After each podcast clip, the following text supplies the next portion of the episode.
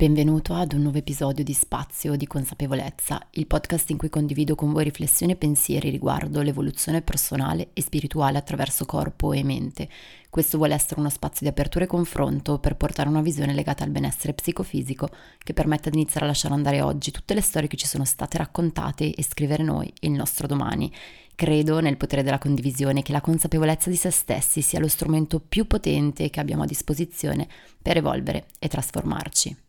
Eccoci qui ad un nuovo episodio, sono rientrata a casa dopo aver trascorso tre settimane, due di lavoro dalla mia isola del cuore, l'ultima di vacanza e questo tempo, soprattutto l'ultima settimana, mi ha permesso di ricaricare il mio serbatoio di energia, di energia personale per poter creare spazio sia per ascoltare le emozioni ma soprattutto per essere presente. Me lo avrete sentito dire molto spesso e anche oggi mi ripeto, è davvero importante riuscire a creare dei momenti di decompressione, una sorta di cuscinetto introspettivo in cui possiamo immergerci nelle esperienze per poi rituffarci con la giusta carica, la giusta energia nella quotidianità fatta anche di lavoro, di impegni e di scadenze.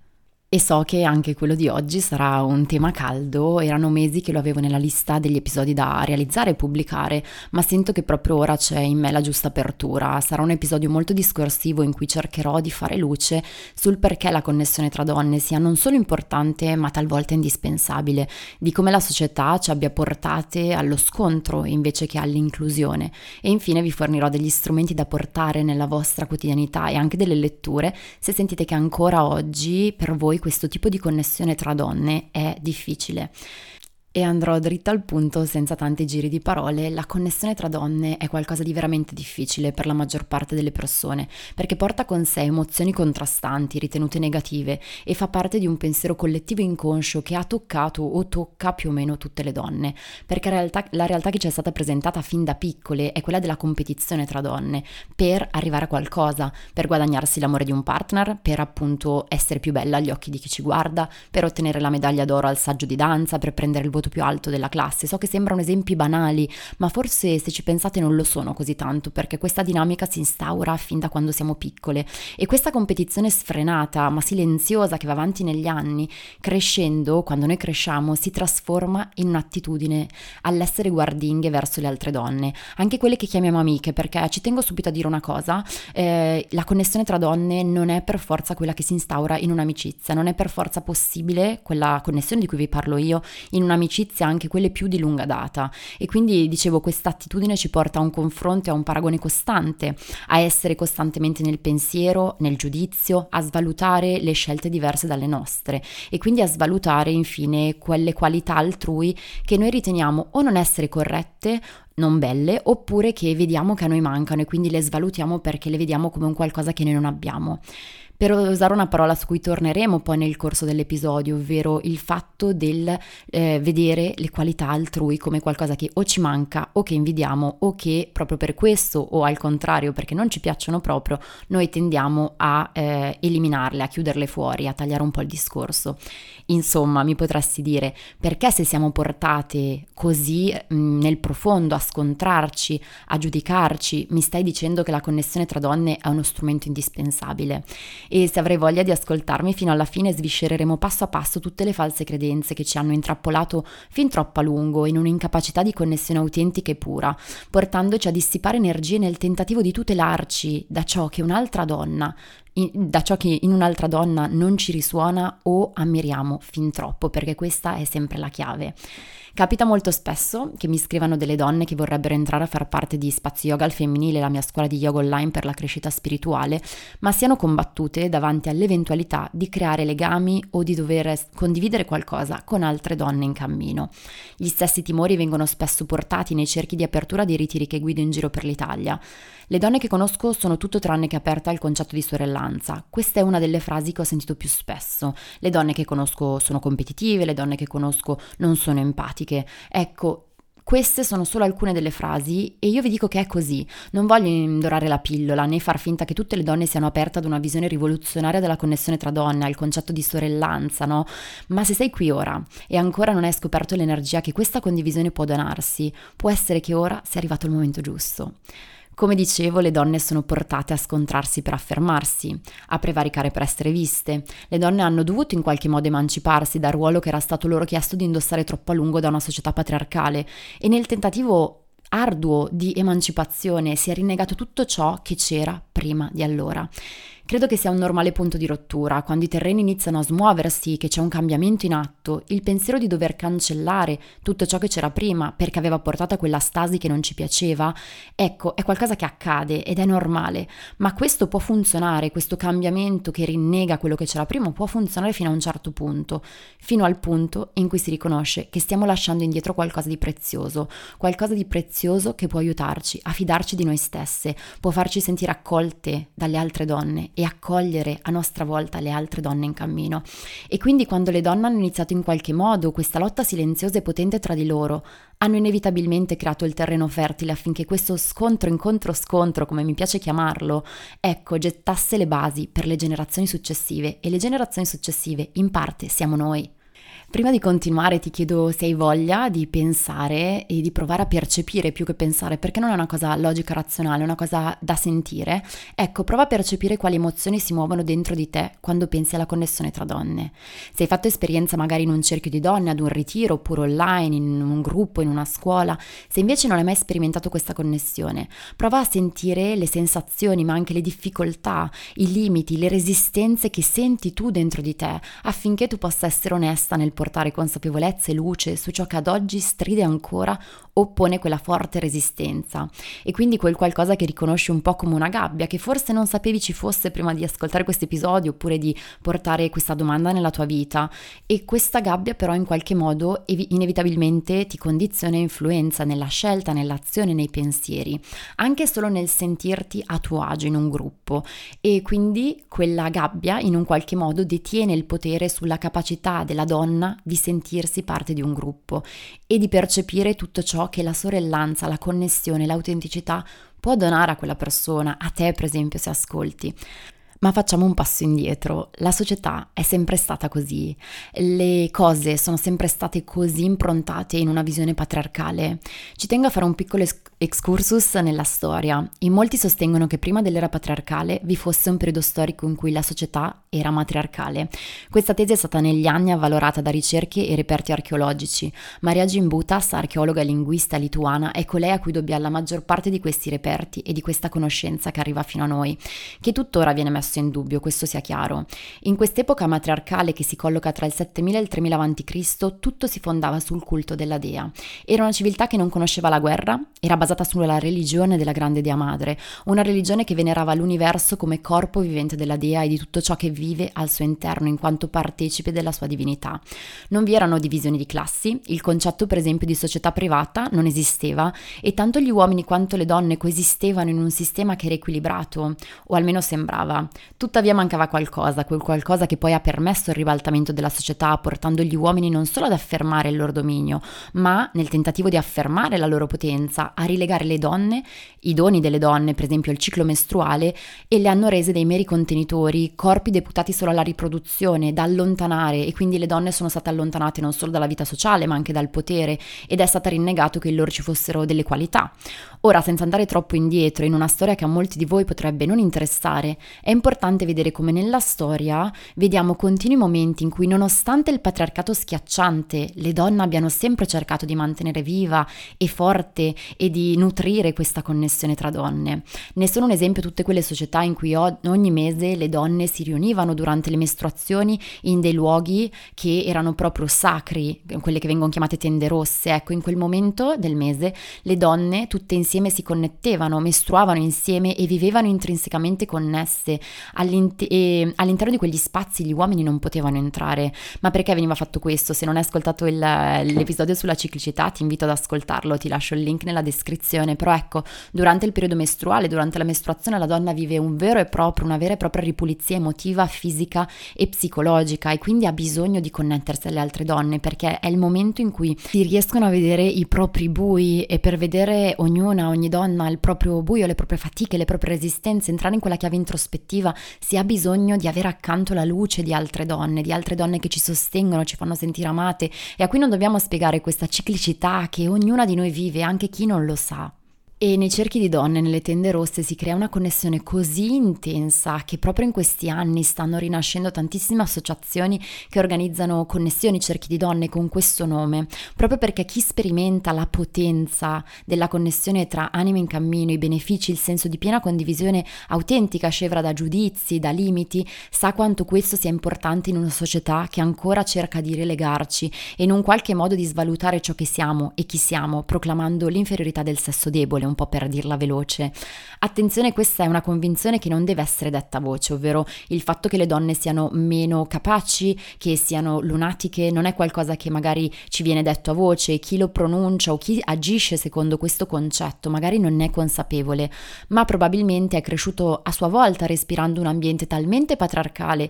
che a sua volta agisce senza pregiudizi affermati e consci, ma con pregiudizi che muovono le sue azioni. Le mestruazioni quindi sono ancora ad oggi un tabù non solo per gli uomini e la società, ma anche per le donne e tra le donne. Ed ecco perché quando ci si riconnette alla propria ciclicità si ha la possibilità di esplorare ogni archetipo dell'energia femminile e imparare in che modo questa connessione tra donne può avvenire, in quale momento. Ed è quello che facciamo in Spazio Yoga al femminile, portare luce sul modo in cui la ciclicità è un dono, su quale dono è, incluso le mestruazioni, ribaltando i confini entro cui la maggior parte di noi sono cresciute e sono state educate. Lo stesso vale per la gravidanza e per la menopausa, insomma per tutte le fasi di ciclicità, espansione e poi appunto momenti di saggezza della donna. Ma ora mi potresti dire, Bea, mh, mm, perché stai toccando questi punti? So già che non è così chiaro il perché ho sentito il bisogno di fare un excursus, ma spero che lo diventerà mano a mano che andrò avanti nell'episodio.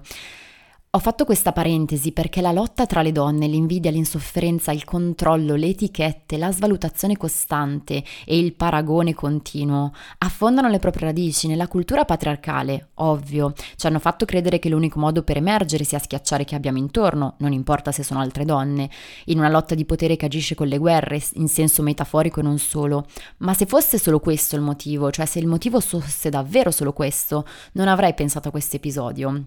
Le donne non conoscono il proprio potere personale, la propria ciclicità, non sono state educate a comprendere la natura ciclica che vive intorno a loro, ma soprattutto dentro di loro, e questo ha portato all'instaurarsi di un sistema in cui le donne hanno paura e temono la vicinanza delle altre donne.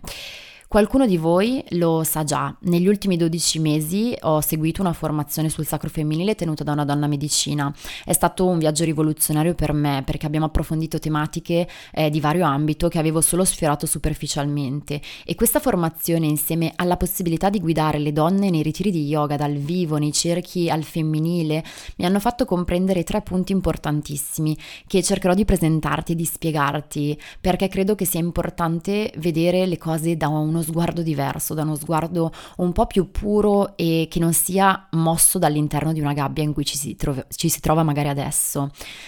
Perché le donne hanno bisogno di condividere? Nella società in cui viviamo lo spazio affinché le donne siano autentiche, si levino le maschere che indossano ogni giorno e si spoglino dei costrutti sociali manca. Ed è per questo che creare uno spazio di condivisione, che sia di parole, che sia di celebrazione, che sia di pratica yoga, che sia di disegni, che sia di danza sacra, è davvero cruciale, perché abbiamo bisogno di sentire che c'è lo spazio per riconoscere la nostra natura, ognuna la propria, che poi è la natura di, di tutte, eh, che viene banalmente chiamata come lunata drammatica quando invece è solo una natura ciclica, diversa, nat- l'energia femminile è diversa da quella maschile che invece è lineare e quindi noi abbiamo rinnegato questa energia, questa ciclicità, convinte che dovessimo sempre stare sul pezzo, no? Eh, I nostri ormoni però influenzano la nostra energia, sia vitale ma anche il nostro umore, le nostre emozioni.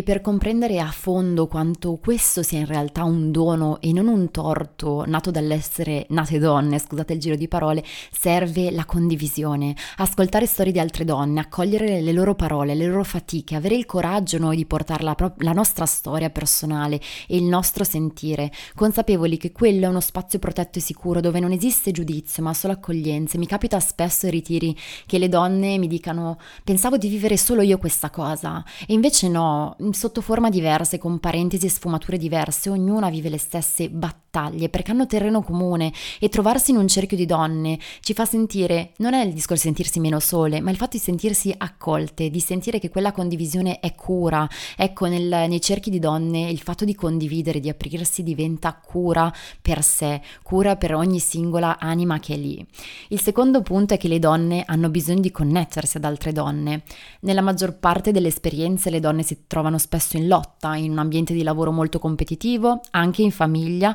ma così come in amicizia. C'è bisogno invece di connettersi a donne che risuonino con una visione più completa, se vuoi anche più complicata, perché dove c'è interiorità, c'è, le cose si complicano, no? A volte non essere consapevoli rende tutto più facile, questa è una roba che so e che mi viene detta spesso. Non so se siete mai state in un cerchio di donne, se avete mai fatto esperienza di tutto questo, ma vi posso assicurare che quello che si crea quando le donne si connettono, e si connettono non solo abitando lo stesso luogo per due giorni, ma portando piena intenzionalità al gesto di essere presenti qui e ora, accadono delle incredibili rivoluzioni. Negli ultimi due anni ai ritiri sono sempre accadute connessioni così forti da farmi dire che ogni donna dovrebbe avere la possibilità di sperimentare tutto questo.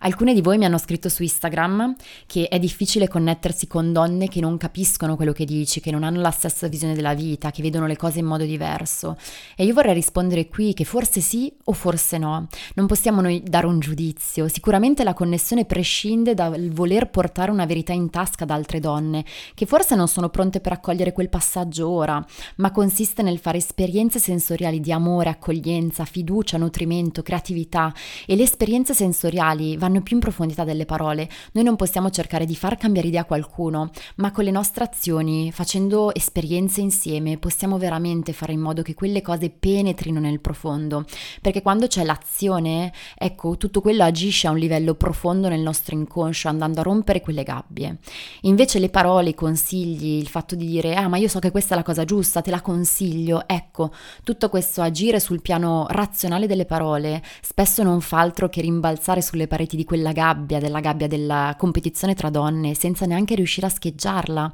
perché la rivoluzione è qualcosa di interiore ed esteriore, certo, ma non parte mai da fuori. Ha a che fare con ciò che percepiamo, con ciò che ci risuona, con ciò che sento e di cui posso fare esperienza, perché l'esperienza è una parte cruciale qui, perché se non ho mai potuto sentire che la connessione tra donne è cura, allora forse non riuscirò anche dopo questo episodio a sentire che c'è una possibilità diversa da quella che conosco fino ad ora. E l'ultimo punto è che è importante iniziare a lasciare andare la narrazione che abbiamo costruito e aprirci a nuove possibilità.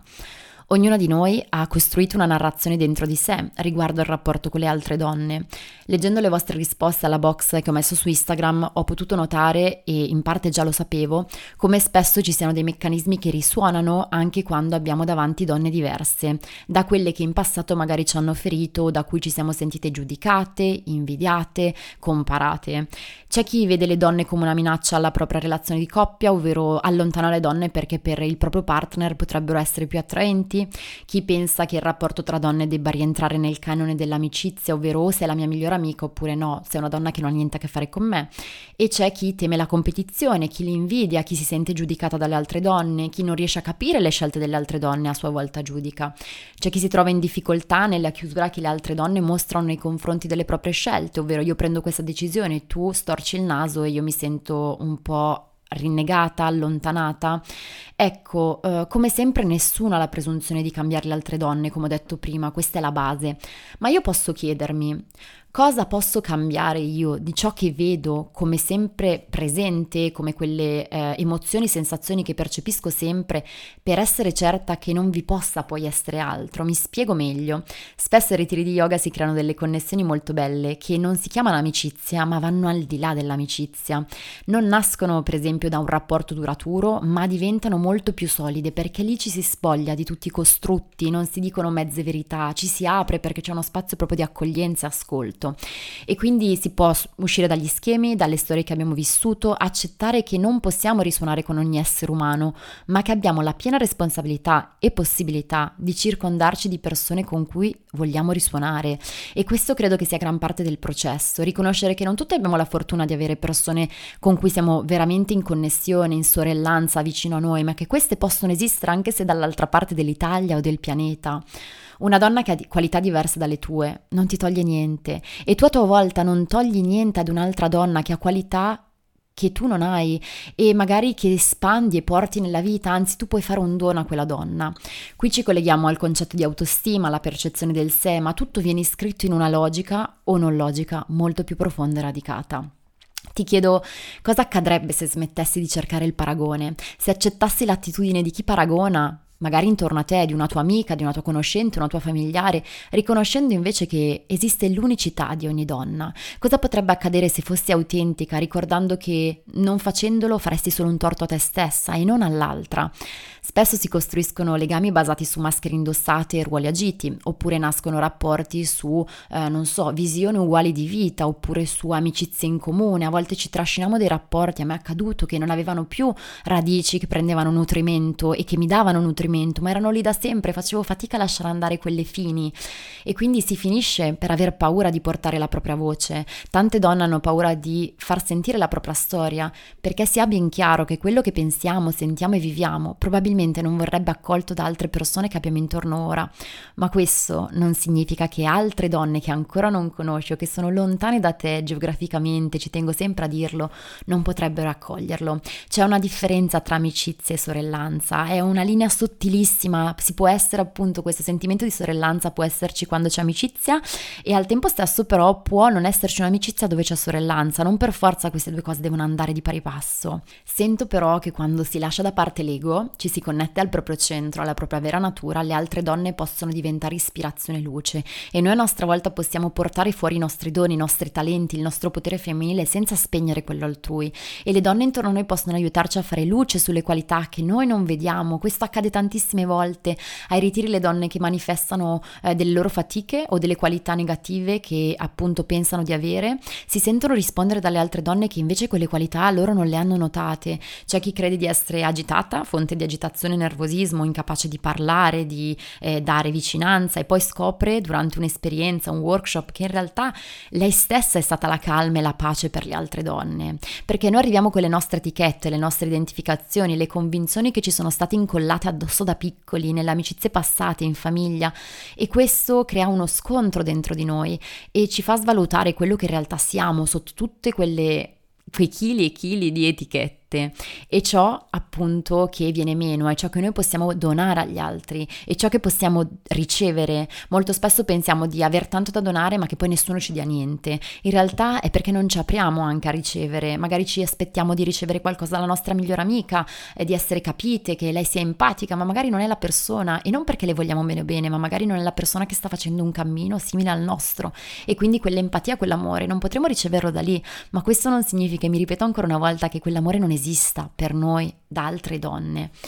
ti chiedo, c'è qualcosa che potresti lasciare andare ora per aprire nuovi spazi di connessione? C'è una parola autentica che non hai mai detto per paura che tu perdessi valore agli occhi delle altre donne che hai intorno o non per forza donne? Io credo che sì, manchi lo spazio per la condivisione, la condivisione autentica, senza giudizio e dita puntate. E questa è una delle gabbie da rompere nella nostra società, perché c'è bisogno di creare questi spazi. Questo è il motivo per cui ho aperto spazio yoga al femminile, per cui faccio i ritiri di yoga, perché abbiamo bisogno di riconnetterci, soprattutto soprattutto dopo gli ultimi due anni che abbiamo vissuto. Io credo che molto spesso se una donna ammette di essere fiera della donna che è, viene vista come insolente o presuntuosa. Se invece ammette di essere in cammino e di voler cambiare, da fuori le dicono che è tempo sprecato, che tanto non cambierà mai, lei è così. Ma tutto ciò che arriva da fuori, i giudizi, le opinioni, non possono avere più valore di ciò che sente la singola persona nel suo cuore, nel suo grembo, nel suo istinto. E mi collego al concetto di istinto che è cruciale nel percorso percorso del sacro femminile. Riconnettersi al proprio istinto è qualcosa di magico, non nel senso di poteri sovrannaturali, sia chiaro, ma è qualcosa che è in grado di sciogliere i nodi e aprirci a nuove possibilità, quasi fosse una magia, quelle possibilità che ci sembravano così lontane e poi in un attimo sono lì. L'amore, l'accoglienza, la morbidezza, la fluidità, la creatività. A volte pensiamo che non siano parte di noi, pensiamo di essere in ansia, di fretta, di essere compulsive, controllanti. In realtà è perché vibriamo con quella frequenza e non riusciamo a sciogliere e cercare cercare delle persone che ci facciano vedere che in noi c'è anche altro.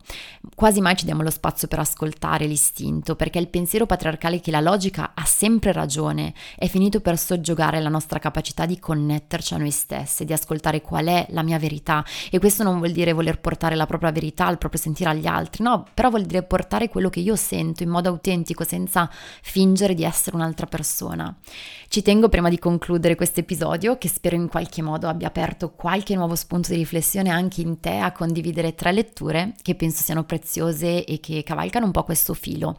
forse vuoi approfondire questo tema e quindi te le consiglio. Il primo è Le idee dentro la donna di Jen Sinoda Bollen, spero di averlo pronunciato giusto, ed è un libro a cui abbiamo dedicato un mese intero di pratica in spazio yoga al femminile. In questo libro vengono analizzati e descritti i principali archetipi e le idee che vivono dentro ognuna di noi, dentro ogni donna, e ogni capitolo è ricco di spunti per comprendere ciò che ci lega ancora ad attitudini sbilanciate in un senso o nell'altro. Il capitolo dedicato ad Artemide, Diana, è quello che parla della sorellanza, del femminismo e di come la connessione tra donne sia qualcosa di necessario per nutrire l'animo umano, per riscrivere delle dinamiche più sane e più connesse alla nostra natura, alla nostra ciclicità, alla natura esterna, ai boschi, ai laghi, a tutto quella che è natura, proprio inteso come termine vero e proprio. Il secondo libro è Liberati dalla brava bambina di Andrea Colamedice e di Maura Gancitano. Personalmente l'ho amato in queste sette storie. Maura e Andrea raccontano i sette problemi senza nome della nostra società e lo fanno con una scrittura acuta, puntuale, mai banale. Qui ci sono rimandi anche alle tende rosse, tab- al tabù delle mestruazioni, alla menopausa e a come tutto ciò che ogni donna percepisce individualmente, la rabbia, la tristezza, il, lo scontro, l'essere schiacciata sia in realtà una percezione comune a tutte le donne.